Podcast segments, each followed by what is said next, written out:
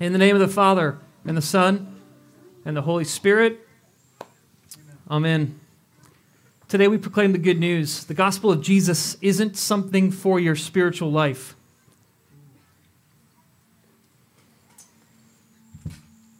You don't really have a spiritual life. In fact, another way to say that is all you have is a spiritual life. Jesus doesn't come to just save our souls. Today we proclaim the good news that Jesus, the gospel of the kingdom of God, gives us a new way of being human together for the hope of a new world. Let's learn again how to be human from Jesus. Friends, it's been a week. My wife's been on the couch with a fever all week, still has a fever this morning. Took our two kids to the doctor. I know I'm probably not supposed to say this. She took our two kids to the doctor this morning. They both have strep. I've been sort of solo parenting and homeschooling for most of the week, and now this Sunday afternoon is going to be a blast. That's on top of all the pressures and pandemic stuff we're experiencing uh, individually and corporately as a community, but then our world. We've had a week, haven't we? Jacob Blake shot seven times in the back in front of his children. Protesting and riots breaking out in Kenosha, Wisconsin. A white teenager from Illinois drives to Kenosha and shoots three people, killing two. A Christian fundraising website, GiveSendGo, decides to raise $2,000 for him in support of his actions. The president of the largest Christian university in the USA resigned this week amidst sexual scandals involving him and his wife, of which they both deny. A famous Christian author and personality was videotaped sucker punching a heckler on a bicycle as he left a convention rally. Another famous Christian, commenting on that sucker punch, said, and I quote, You just get so sick of these people and their filthy mouths and their berserk screaming at people. Sometimes you have to use violence to preserve order. In case you missed it, that was in support of the sucker punch. Friends, the world is on fire. Now, you can make an argument that the world's always been on fire, right? That's what the world does is it burns. But I just named some things that were happening in the Christian community in this last week. And I submit to you that the Christian church, we are seeing increased polarity and division. Some see the 17 year old kid who drove to Wisconsin as an out of his mind lunatic, and some see him as a patriotic saint. They both say they follow Jesus. Some see our president as the greatest threat to the, our democracy, and some see him as its only hope. They're both Christians. Some see misogyny, racism, and abuse of power in the church as a problem. And some see misogyny, racism, and abuse of power as Men got to be in charge or else there's chaos. Racism used to be a problem, but we took care of that. And sometimes people get hurt by good leaders because they have to get things done. Christians, our family is divided. Can you see that? We can't agree on a sucker punch or a 17 using an AR 15 to th- shoot three people. We can't agree on whether a president of a Christian college or the United States are good guys or bad guys. We can't even agree on what standards to hold people accountable to anymore. Have Christians ever been this divided?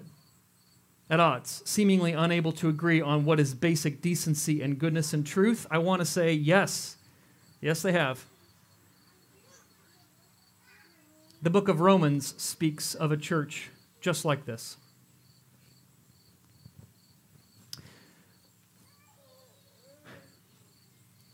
I'm really trying to get this sermon in in under 20. Lord help me. Paul writes to a Roman church he's never been to.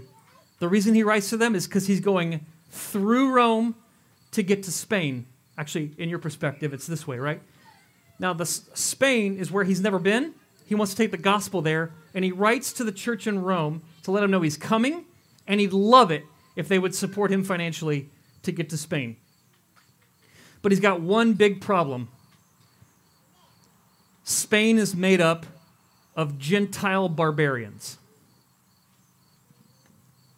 And both the Jews and the Greeks in Rome despise barbarians. All right. So there's probably a six hour lecture on honor shame. Let me do it in six seconds. There's two hierarchies running in the Church of Rome that divides the church in Rome. And one is the Jewish hierarchy, which has Jews at the top of the honor pyramid, and underneath the Jews are Greeks and Gentiles. Now, Greeks are Gentiles, but Gentiles are more than Greeks. So the people living in Spain, barbarians, they're Gentiles but not Greeks. You, you tracking with me?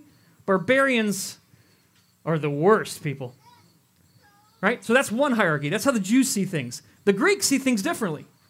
The Greeks are at the top. And all y'all who aren't Greeks are on the bottom, including Jews and barbarians. So for the Greek, it goes Greek, Jew, barbarian. And for the Jew, it goes Jew, Gentile, which is made up of double click Greeks and barbarians. Paul is writing to a church not getting along because they can't even agree about basic human decency.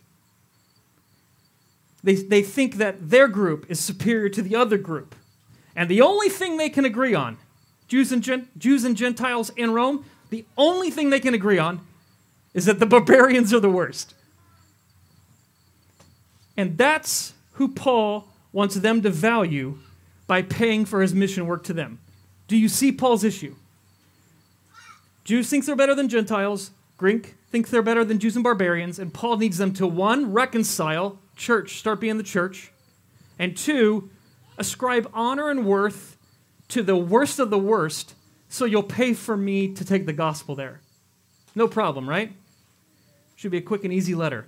It's a little like, just to put it in our cultural terms, it's a little like trying to get Rachel Maddow and Tucker Carlson to reconcile and then let them both give you money to somebody they both hate.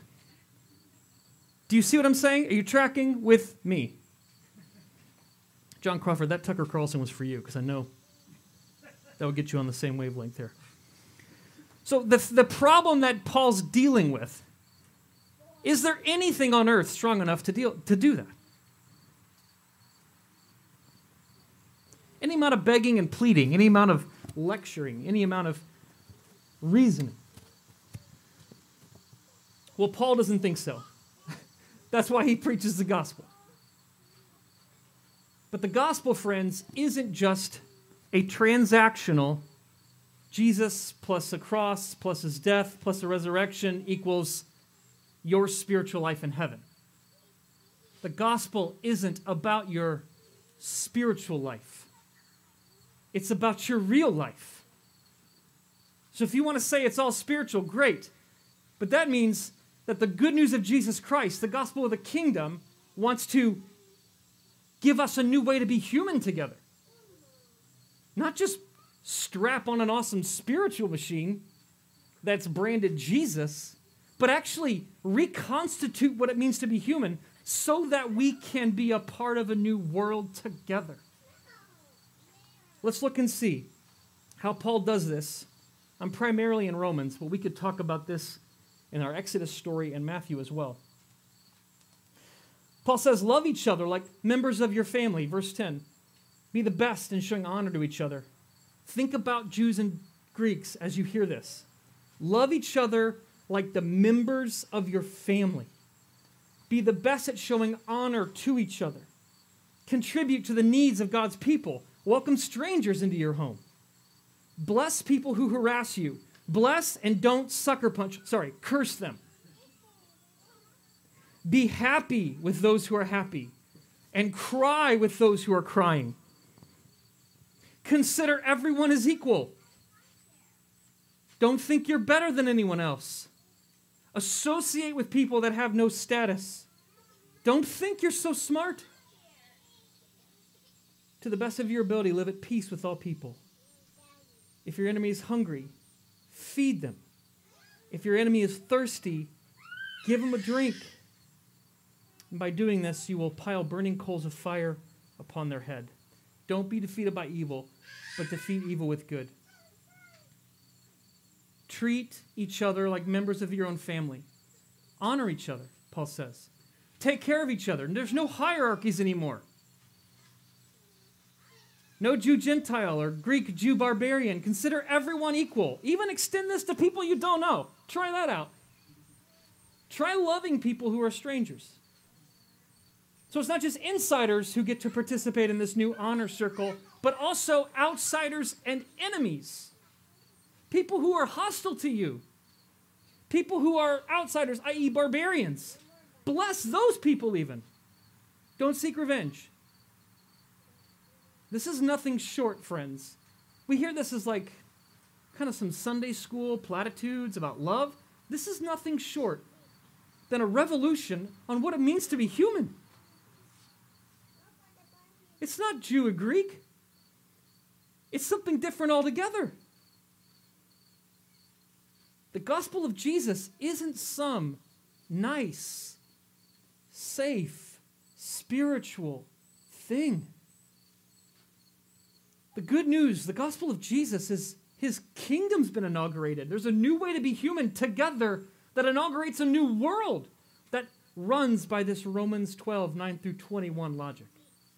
This overturns all hierarchies, all us versus thems, all idiots, all bad hombres, all all not whoever Nazis, whoever you want to label, it undoes all of that. So let's learn again, friends, how to be human from Jesus. We're going to spend the next three months talking about this.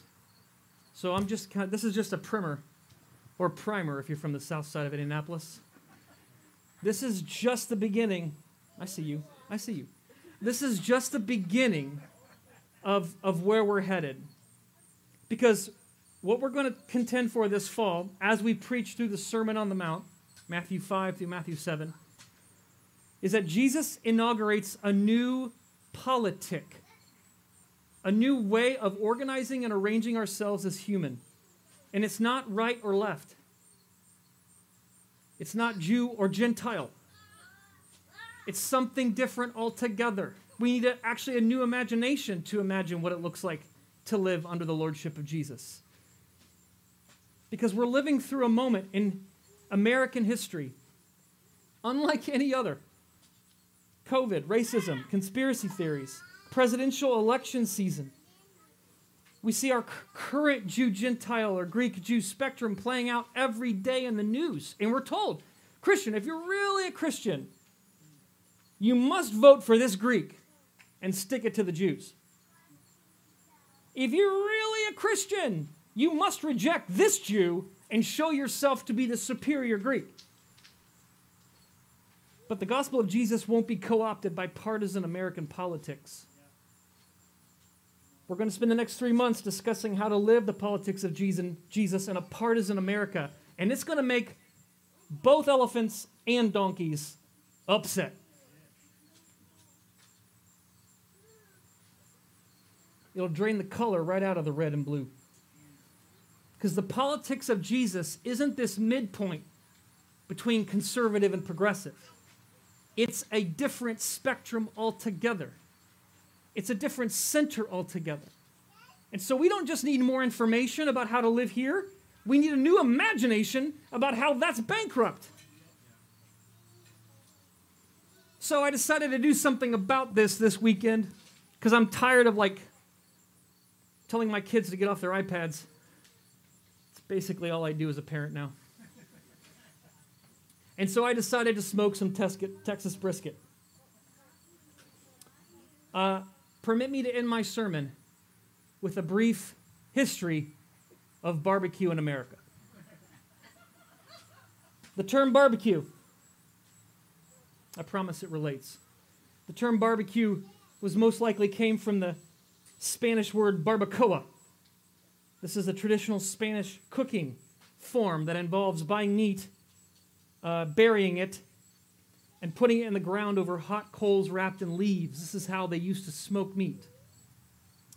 Although Native Americans, Spanish, Mexicans, and black population practiced styles of this barbecue, in fact, they kept it alive, this style of cooking. We owe our modern translation of barbecue to the German and Czech immigrants of the mid 1800s. These, uh, these settlers opened grocery stores and meat markets throughout central Texas. And the butchers, these butchers smoked leftover meat to keep it from spoiling. Now, uh, butchering, uh, a lot of these German and Czech immigrants were Jewish.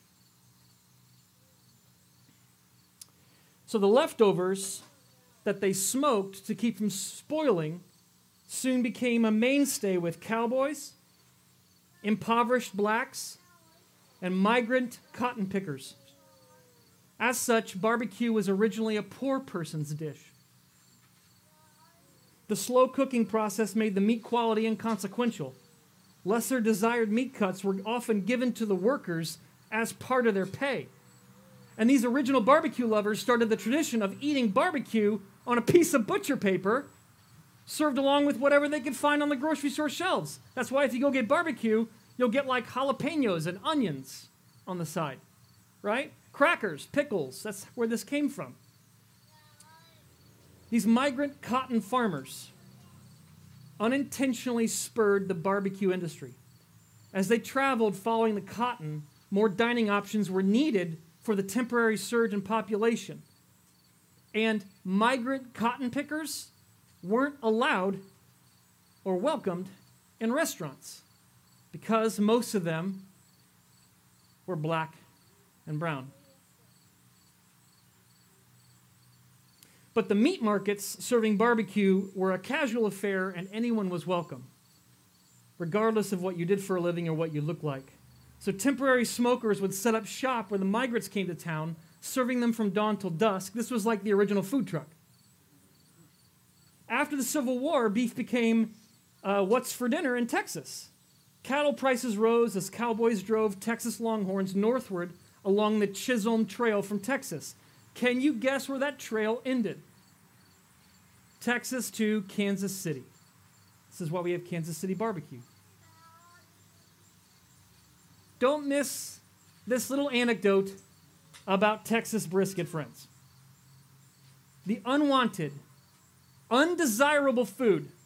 The brisket is one of the worst cuts of meat on the cow. It's fatty and tough. It's the breast of the cow, and they use it every time they stand up and every time they walk, which is basically their life. Right? They don't do much like, they don't play poker. This is what they do. And stand up. It's tough and fatty. The only way to cook it is low and slow. So the unwanted, undesirable food was given to unwanted, undesirable people, and it was served to them by Jews. More unwanted, undesirable people. And brisket has now become a delicacy.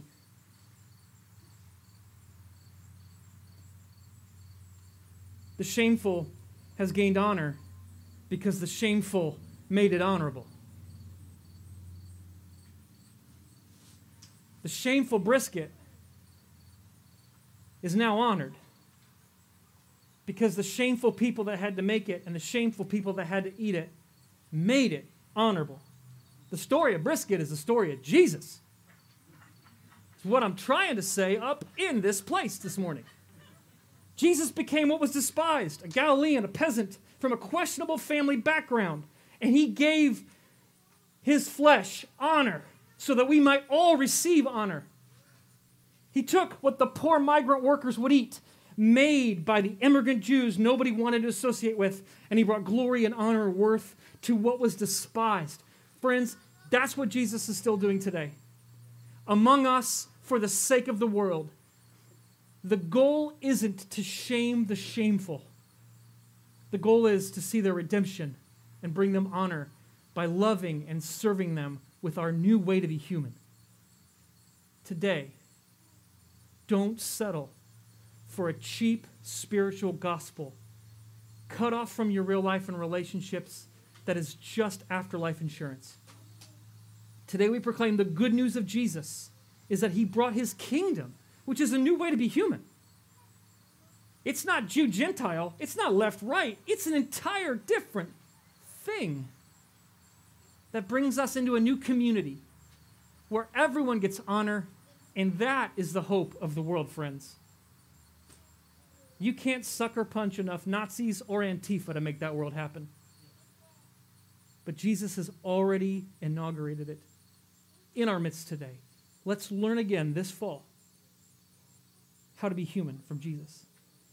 In the name of the Father, and the Son, and the Holy Spirit. Amen. Amen.